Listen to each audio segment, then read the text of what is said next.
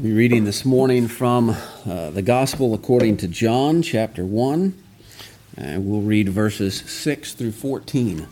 The Gospel according to John 1, 6 through 14. This is the word of the Lord. There was a man sent from God whose name was John. This man came for a witness, to bear witness of the light, that all through him might believe. He was not that light, but was sent to bear witness of that light. That was the true light which gives light to every man coming into the world. He was in the world, and the world was made through him, and the world did not know him. He came to his own, and his own did not receive him. But as many as received him, to them he gave the right to become children of God, to those who believe in his name who were born not of blood, nor of the will of the flesh, nor of the will of man, but of God. And the Word became flesh and dwelt among us, and we beheld his glory, the glory as of the only begotten of the Father, full of grace and truth. The grass withers and the flower fades, but the word of our God stands forever. You may be seated. Well, this is the second Lord's Day in the month of December, and this month we are focusing our attention on the idea of Immanuel, God with us.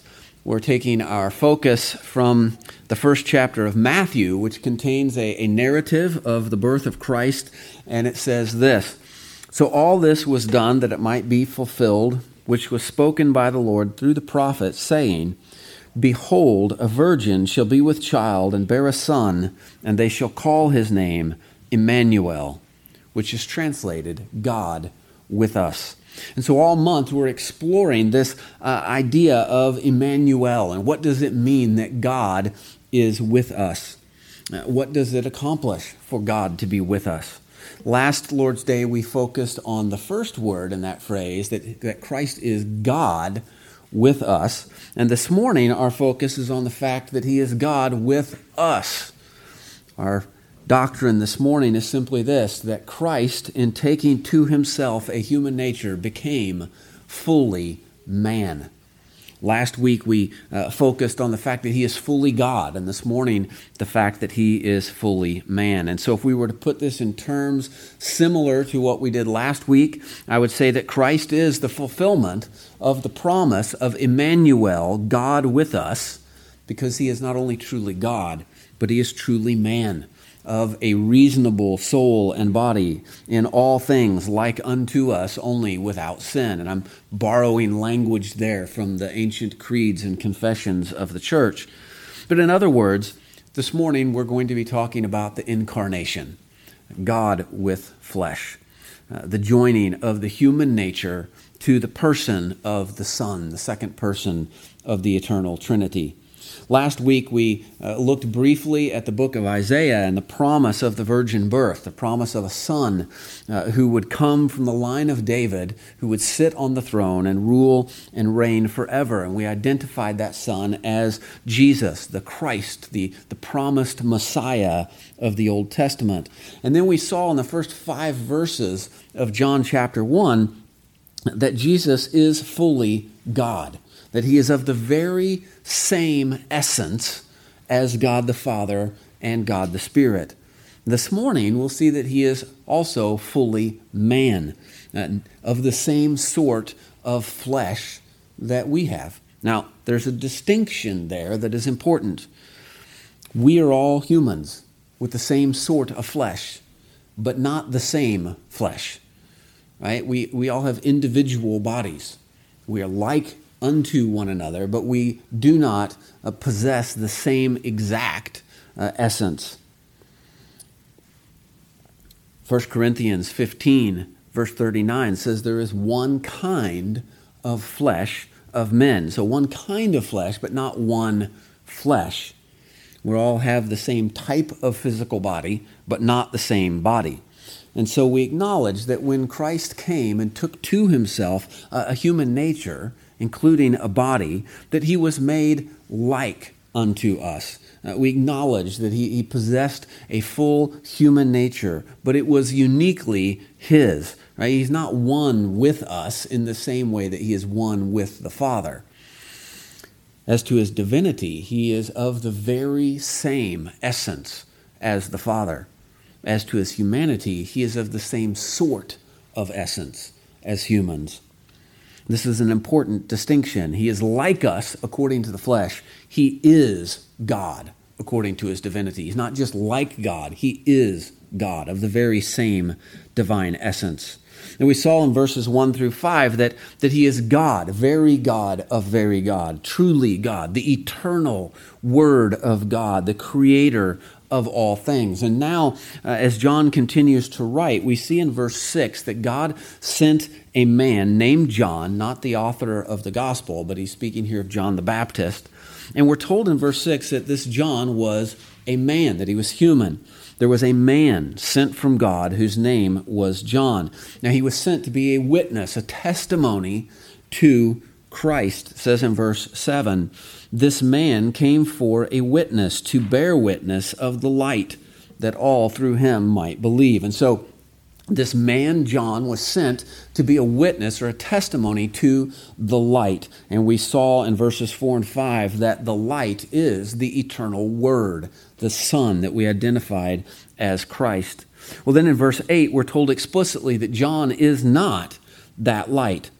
He was not that light, but was sent to bear witness of that light. Now, this is an important train of thought to follow from verse 6 through verse 8 because it opens up the possibility that this eternal word, this, this light that we spoke of, who is God, could also be a man. The fact that, that the author of this gospel, the Holy Spirit, through the Apostle John, has to clarify that John the Baptist is not the light gives us a hint that it is, there's a possibility here that the eternal God could also take on human flesh. Well, then in verse 9, we're told that the light was coming into the world. That was the true light which gives light to every man coming into the world. Now, notice that John makes the point of saying that Jesus is the true light. Why add that modifier? Why specify that he is the true light unless there is something to distinguish the true light from? False light? How, how, does that work? How can you have false light? Light is either light or it isn't. But in this case, we're not talking about physical light, we're talking about spiritual light. A uh, uh, uh, spiritual reality that enlightens our understanding, that gives us spiritual life. Remember, the light and the life are, are tied together. So, false light, spiritually, would be that which claims to give light, but in actuality doesn't. Now, to discern the difference between true light and false light, we need to understand two things. What is the source of true light, and what is the purpose of true light? And once we understand those two things, then we can discern true light from false light by discerning where this light is coming from and what it is aiming to do or to accomplish. So let's look and see if we can figure out what is the source of true light. Look back at verse 4. In him was life, and the life was the light of men. In him, that is, in the eternal Word, in God, the Son, that the life that is in him is the light of men. The source of this true light is the life of God in Christ Jesus. The true light which enlightens men is the life of God which dwelt in the fullness of Christ, the Word become flesh. It says in James 1:17, every good gift and every perfect gift is from above, coming down from the Father of lights, with whom there is no variation or shadow due to change. So the source of light is God himself. Spiritual enlightenment, spiritual life comes to us from God in Christ Jesus. So the next question is what is the aim of this spiritual light? Why did Jesus come? what is he hoping to accomplish? We'll look at verse 12. But as many as received him, to them he gave the right to become children of God, to those who believe in his name. So, so the aim of Christ coming into the world as this spiritual light from God to men, the purpose of it was that we might become children of God. We spoke about this last week, and, and I quoted 1 Peter 3.18 that tells us that his purpose is to bring us to God. That is why Christ came. So the source of the light is God, and his purpose in giving us this spiritual light is to lead us to himself. That seems straightforward enough. But now, as we consider those two truths about the true light, uh, we're going to need them as we discuss the distinction between true light and false light. But we need to deal with a couple other things. First, look back at verse 9 again. That was the true light which gives light to every man coming into the world. Now, it says that Christ, the true light, gives light or enlightens everyone, every man. But not all men are spiritually enlightened. That much is obvious from the next two verses, verses 10 and 11. He was in the world, and the world was made through him, and the world did not know him. He came to his own, and his own did not receive him. So, John is not teaching universalism here in verse 9, uh, that everyone is saved, but he is saying that in some way, Jesus, God coming in the flesh, gives light to everyone, but people respond differently to that light. Jesus uh, talks about this same thing in chapter 3, verses 19 through 21. This is Christ speaking uh, to Nicodemus, and he says this This is the condemnation that the light has come into the world, and men loved darkness rather than light, because their deeds were evil. For everyone practicing evil hates the light and does not come to the light, lest his deeds should be exposed. But he who does the truth comes to the light that his deeds may be clearly seen that they have been done in God. So there is a sense in which God coming in the flesh, in the person of Christ, gives light to every man.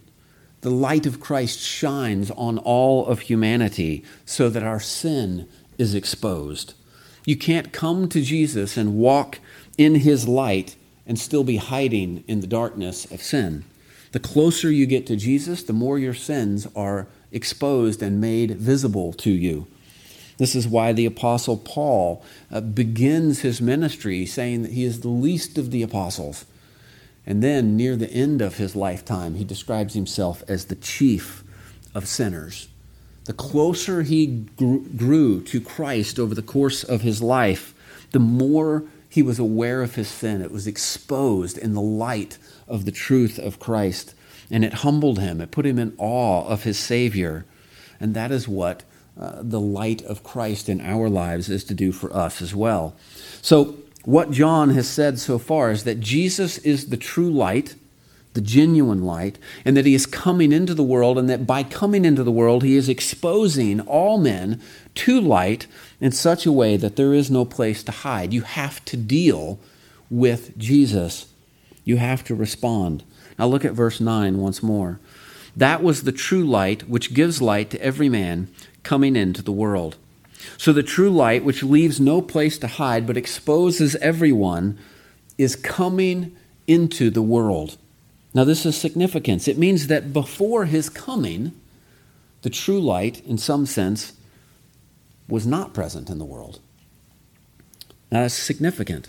Uh, if we think about the picture that is presented to us of the new heavens and the new earth in the book of Revelation, chapter 1, chapter 21, verse 23 says, The city had no need of the sun or of the moon to shine in it, for the glory of God illuminated it. The Lamb is its light. So here uh, we have this picture of God dwelling with his people in the new heavens and the new earth, and his presence, his God's very presence with his people, provides light for them. That's the end of the story. Well, what about the beginning of the story? Well, if we go back to Genesis, uh, this is after the fall, but it still gives us a clue. Genesis chapter 3, verse 8 says, And they heard the sound of the Lord God walking in the garden in the cool of the day. And Adam and his wife hid themselves from the presence of the Lord God among the trees of the garden. So Adam and Eve in the garden knew the presence of God with them. God was there walking with them in the garden. They had an experience that was similar to what's described for us in Revelation 21. God was with them. They had the true light of his presence with them. And what happened? Well, God had created the man and the woman. He put them in the garden. He gave them jobs to do. He visited them. He walked with them. They had the light of His presence with them. And He gave them one rule don't eat from this one tree that's in the center of the garden, the tree of the knowledge of good and evil. But Adam and Eve, even though they enjoyed the light of God's presence with them, they chose not to walk in that light, not to trust Him, but to rebel against Him. And this rebellion, which is called sin, caused them to die spiritually. That's what God had said would happen. Their sin severed them. That's what death is, to be cut off. It severed them from the presence of God so that they were kicked out of the garden. This is the death that God spoke of. Deprived of life and the light of his presence, mankind fell into spiritual darkness. So that is why the true light was coming into the world, because the world had become a place of spiritual darkness. So, what is the distinction then between true and false light? Well, if we think about that story in Genesis, when Satan tempted Eve, what was he tempting her with? For God knows that in the day you eat of it, your eyes will be opened, and you will be like God, knowing good and evil. He tempted her with false light. He tempted her with enlightenment. Your eyes will be opened. You'll be enlightened. How do we know this was false light? Well, it didn't have Christ as its source, and it didn't have as its aim to bring us to God. What Satan promised Eve was that she could become her own source of light, apart from God, independent of God. When he said, You will be like God, knowing good and evil, he was promising her knowledge, enlightenment. Up to this point, Eve had known nothing but good in her life. But all of it came from God. She was entirely dependent upon God for every good thing. But Satan has promised her you won't have to depend on God anymore. You can be enlightened apart from God. He promised her a light within herself rather than a light that comes from the presence of God. Rather than a light that leads her to God, he promised her a light that would give her independence from God. The Bible tells us in 2 Corinthians that Satan disguises himself as an angel of light. And that's just what he was doing in the garden as he deceived Eve. He presented her with false light, a light that didn't come from God and didn't lead her to God. It led her away from God. Now, think about every other religion in the world, including many that claim to be Christian, but they'll tell you to look within yourself for enlightenment, to look inside, to search your heart and find enlightenment. Visit any bookstore. Almost all of them will have a self help section, and they're large sections in the bookstore self help. Some of them will even have Christian self help books, which is an obvious contradiction. Right? The very idea that we are Christians is that we can't help ourselves. We are dependent upon Christ. That's why we're called Christians. The idea of Christian self help is ridiculous, it's false light. But these lies work because God created us in His image, meant to reflect the light of His glory. With that fall into the darkness of sin, that the mirror got shattered, broken, and fragmented. The image is all distorted. We can only see it in part. It's like looking in a broken mirror. You get some idea of the real thing, but it's not an accurate representation. That's what happened in our world. The mirror is shattered, the light is reflected and re- scattered and splintered. Occasionally, throughout human history, there is a flash of the beauty of God's glory in humanity, reflected by mankind. But for the most part, we're in darkness but we're not left without hope. God has promised that He would restore light and life to mankind, that He would mend our broken relationship with Himself. The Psalms and the prophets make repeated references to this imagery of light. The Psalms associate light with God's attention to His people. Psalm 4, verse 6 There are many who say, Who will show us some good? Lift up the light of your face upon us, O Lord. The prophet Isaiah looks forward to the coming of Christ, and he says, The people who walked in darkness have seen a great light. Those who dwelt in a land of deep darkness, on them has light shined. So the apostles here in John is telling us that with the coming of Jesus in the flesh, Isaiah's prophecy is fulfilled because the true light was coming into the world. How did he come into the world? Well, John tells us in verse 14 the Word became flesh and dwelt among us, and we beheld his glory, the glory as of the only begotten of the Father, full of grace and truth. Now, we come to this verse knowing that the Word here, the, the Logos, is the eternal God. We saw that last week. But now we're told that he became flesh or was made flesh. And so we have to ask how could the eternal, immutable, unchanging God become anything? If he becomes anything, he's not God. God is fully actualized as God. He has no potential to become anything else. He's perfect. If he were to change, it would not be for the better, it would be for the worse. So, what does it mean to say that the Word became flesh? It can't mean that God underwent change, for then he wouldn't be God. So, when it says that he became flesh, it does not mean, it cannot mean that there was some sort of change in God, that there was a change from one nature into another. The Son did not cease to be God and begin to be man. It can't mean that the two natures, divine and human, were combined in Christ to form something new, some new sort of nature, a third sort of nature, part human and part divine. The early church dealt with this subject at the Council of Chalcedon in, in 40, 451 AD, and they produced a creed, the Chalcedonian Creed. And it says in part that Christ exists in two natures, inconfusedly, unchangeably, indivisibly, inseparably. The distinction of natures being by no means taken away by the unity, but rather the property of each nature being preserved and concurring in one person and one subsistence, not parted or divided into two persons, but one and the same Son and only begotten, God the Word, the Lord Jesus Christ. In other words, his Godhead remains unchanged. His humanity remains purely human. The two are not combined to make a third sort of thing. They're not blended together. They're not to be confused. They each remain what they are purely very God of very God, very man of very man.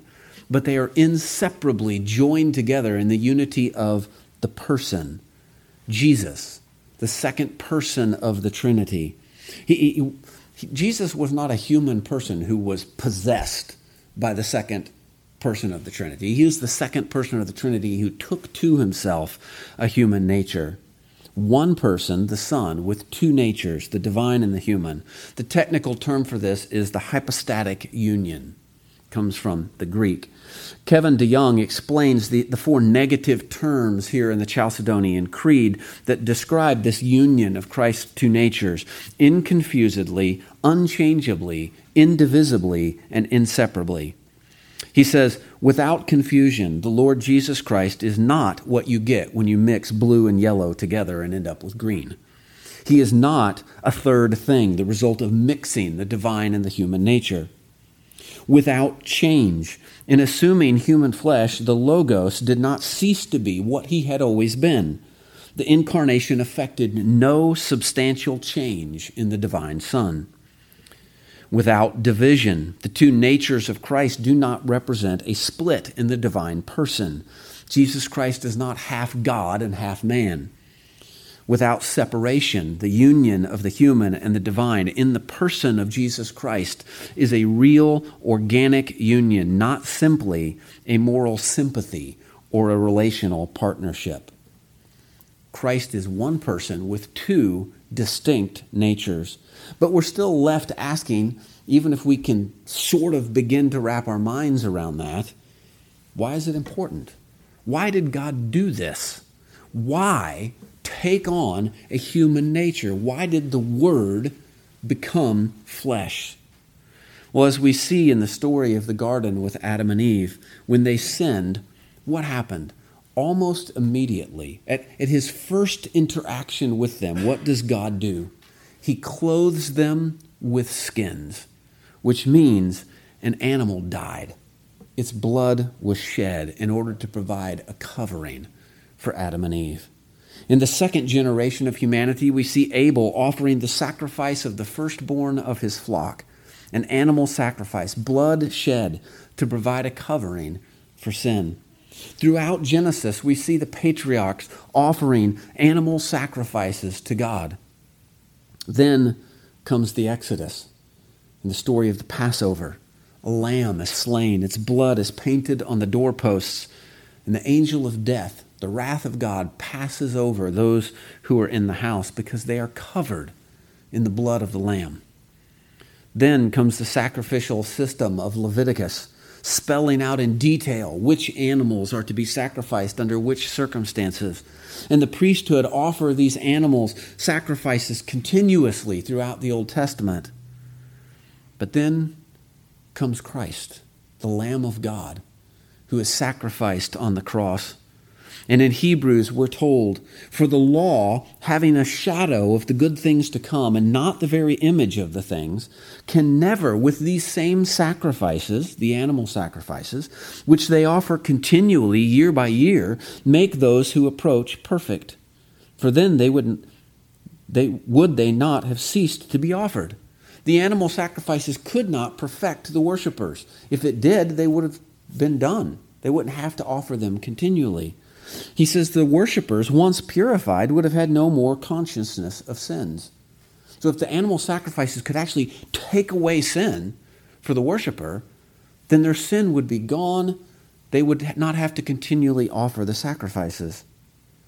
But in those sacrifices, there is a reminder of sins every year.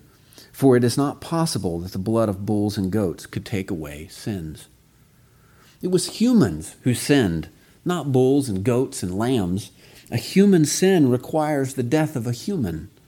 The purpose of the sacrificial system of animal sacrifices in the Old Testament wasn't to atone for sin, but to remind the worshippers of their sin.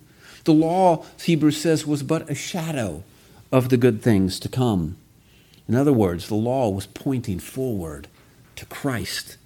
Christ is the substance. The shadow, the law was but a shadow. The, the sacrifices were meant to point our way forward to Christ. Hebrews then continues. This is in chapter 10 of Hebrews. Therefore, when he came into the world, he said, Sacrifice and offering you did not desire, but a body you have prepared for me. In burnt offerings and sacrifices for sin you had no pleasure. Then I said, Behold, I have come. In the volume of the book it is written of me, to do your will, O God previously saying sacrifice and offering and burnt offerings and offerings for sin you did not desire nor had pleasure in them, which are offered according to the law. Then he said, Behold, I have come to do your will, O God. He takes away the first, that is, the animal sacrifices, that he may establish the second, Christ doing the will of God. Then Hebrews concludes, By that will we have been sanctified through the offering of the body of Jesus Christ once for all. It was only the sacrifice of a perfect, sinless human that would be able to atone for the sins of humans. And since all mankind had fallen into sin and inherited sin nature from Adam, it was necessary that God himself would take unto himself a human, a sinless human nature, live a sinless human life, and then die a sinless death. In so doing, he offered himself as a substitute for sinners. He didn't deserve death. It would have been unjust for him to die. But he took our sins upon himself so that his death was the punishment for our sins. Because he was sinless, though, death was unable to hold him. And so he was raised from the dead by the power of God and offers this new life to all of those who trust in his sacrificial work. God had to come into the world in human flesh in order to redeem us from the curse of our own sins. This is why he was born, so that he could die as a sacrifice. In Hebrews 2, which we've read this morning already, inasmuch then as the children have partaken of flesh and blood, he himself likewise shared in the same, that through death he might destroy him who had the power of death, that is, the devil, and release those who through fear of death were all their lifetime subject to bondage. For indeed he does not give aid to angels. Christ didn't come as an angel, he came in the flesh as a man.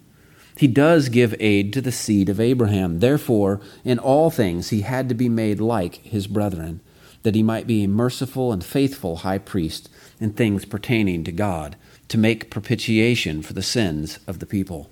See, the incarnation is important. God becoming flesh is important because it had to be a sinless human who would die for sins in order to save sinners. And since there were no sinless humans, God had to do it himself. His birth as a baby was a means to that end. It's important that he was born of a virgin, did not inherit a sin nature from Adam. But the ultimate fact of his incarnation, the most important fact of his incarnation, is his perfect life, death, and resurrection. In fact, his resurrection is why we worship on Sunday the day of his resurrection from the death, the first day of the week. We don't even know what day of the week he was born on. It doesn't matter. One day in seven, every week, we celebrate the incarnation, we celebrate the resurrection. The Word became flesh. He took unto himself a human nature in order to redeem people from their sins. Christ is the fulfillment of the promise of Immanuel, God with us. He is truly God and truly man, with a reasonable body and soul, the creeds and confessions say. In other words, he, he possessed an entire human nature a body, a human mind, human will, human emotions, and all things made like unto us, yet without sin. Verse 14 of John 1 goes on to say that the Word became flesh and dwelt among us. He dwelt among us. It's kind of easy to skip over that phrase if we're reading. The Word became flesh, and He dwelt among us. And we keep reading. But this is important to say that He dwelt among us. It means that He lived in the flesh. He didn't just come in the flesh and die the next day, He came as a baby. And He lived for 30 years, and then began His ministry for three years, and then died at the age of 33. Jesus didn't just come and and hang out as a person. He came in order to do something very specific. His dwelling among us is important. The verse goes on to tell us about his glory. The Word became flesh and dwelt among us, and we beheld his glory, the glory as of the only begotten of the Father, full of grace and truth. See, it wasn't the glory of a man that dwelt with us, it was the glory of God that dwelt with us in human form. And here's why we shouldn't skip over this phrase too quickly. When it says that he dwelt among us, all of our English translations render this as dwell or dwelt. But there is an allusion here to the tabernacle of the Old Testament. That the word here is the, the verb form of the Greek word for tabernacle. The New American Standard has a footnote that indicates this and actually says tabernacled among us. But it's the only English translation that kind of gives us a clue to the illusion that John is, is using here. But we can see it if we look again at Revelation 21, at the end of the story, when, when God dwells with man in the new heavens and the new earth. It says this in verse 3 And I heard a loud voice from heaven saying, Behold, the tabernacle of God is with men. So there's the noun verb the, noun form of the word, the tabernacle of God is with men, and he will dwell with them. There's the verb form of the same word. And they shall be his people. God himself will be with them and be their God. He will tabernacle with them. When we begin to see that connection between the tabernacle and the idea of God dwelling with his people, we can begin to see the significance of John chapter 1 verse 14. Back in Exodus, when the tabernacle was first constructed and first set up, it tells us then the cloud covered the tabernacle of meeting, and the glory of the Lord filled the tabernacle. And Moses was not able to enter the tabernacle of meeting because the cloud rested above it, and the glory of the Lord filled the tabernacle. All through the Old Testament, the glory of the Lord fills the tabernacle when his presence descends on it. And if you read the first few chapters of Numbers, you'll see that as Israel wanders in the wilderness, the tabernacle was at the center of the nation and the 12 tribes are camped around it. God's presence in the tabernacle was in the center of his people. He dwelt with his people in the tabernacle. This is where his presence and his glory was made known to his people. So when John says that the Word became flesh and tabernacled among us, and we beheld his glory, the glory as of the only begotten of the Father, full of grace and truth, he's using tabernacle language from the Old Testament. As John Gill says in his commentary, this is an allusion to the tabernacle, which was a type of Christ's human nature. The model of the tabernacle was of God and not of man. It was coarse without, and he, he means on the exterior, the tabernacle looked like a, a big tent that was set up. It was rough, it was man made on the outside, but full of holy things within. Here, God dwelt, granted his presence, and his glory was seen. Here, the sacrifices were brought, offered, and accepted. So, too, the human nature of Christ was God's pitching, as in pitching a tent, and not man's. And though it looked mean without, in other words, it looked like a human body, Scripture even tells us that he, he was rugged. He, he wasn't handsome to look at. He's a carpenter. He's probably working outside, had calluses on his hands. It looked mean without, but the fullness of the Godhead dwelt in it, as full as the fullness, as well as the fullness of grace and truth.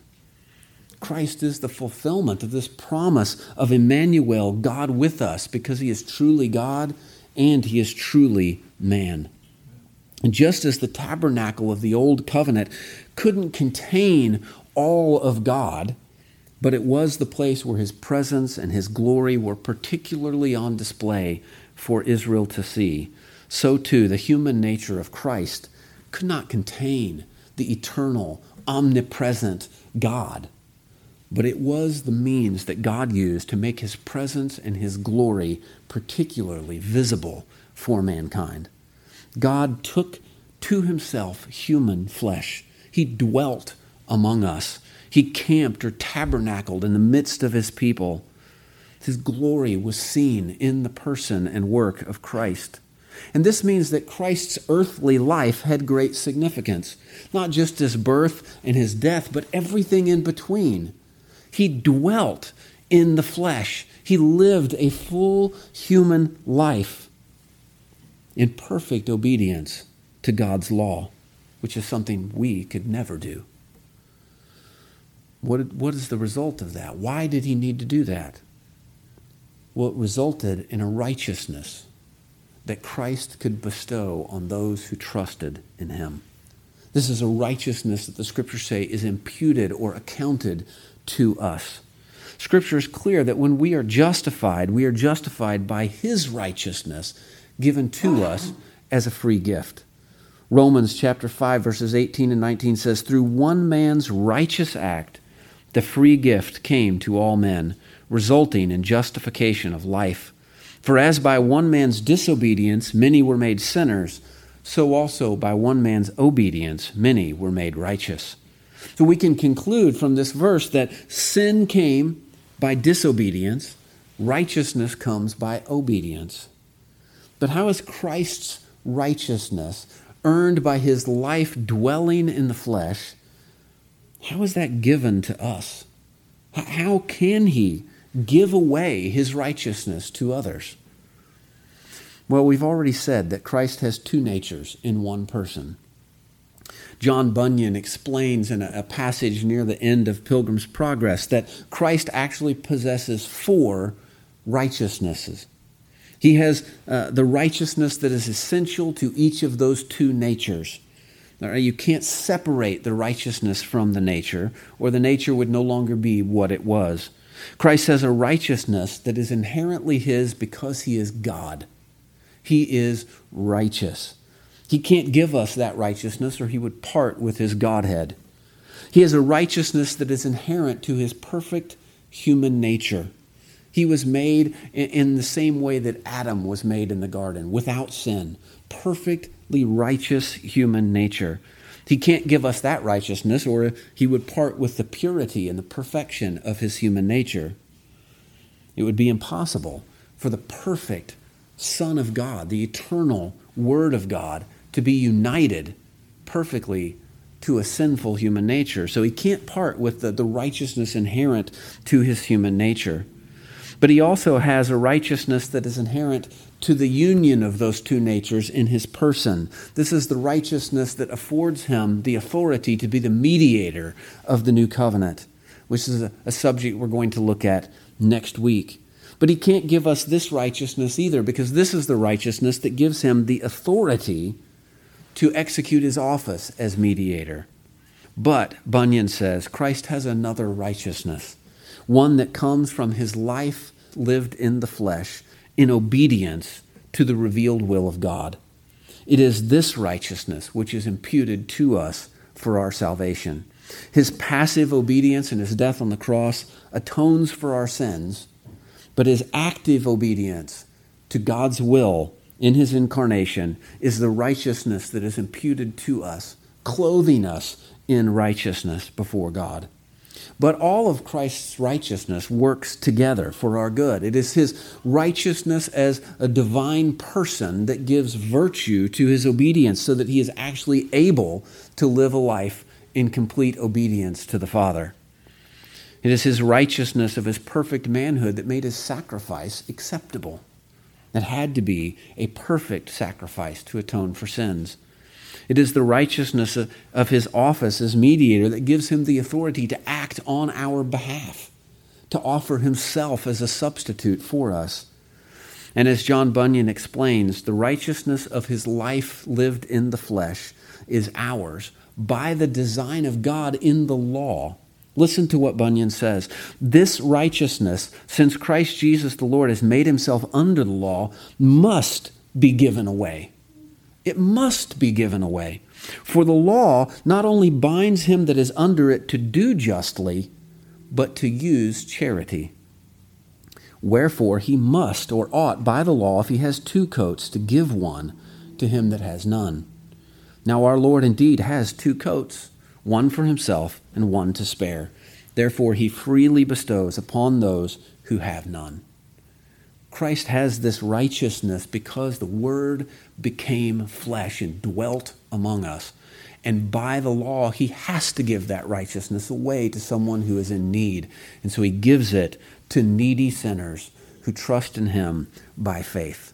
This is why it is so important that Christ came in the flesh and dwelt among us and lived a life as a human.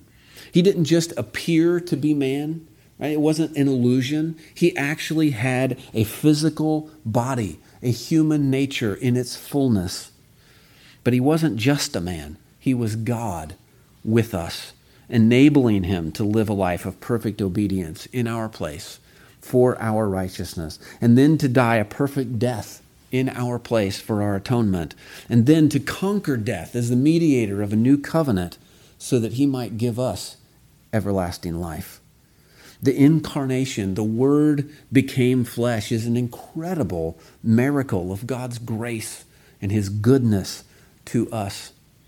It is by the incarnation of Christ that we are made partakers of the everlasting inheritance with God in the new heavens. Those verses in Revelation that speak of the light of the Lamb and the presence of God dwelling in His people, those promises are for us because the Word became flesh and dwelt among us to the praise of His glorious grace. Let's pray.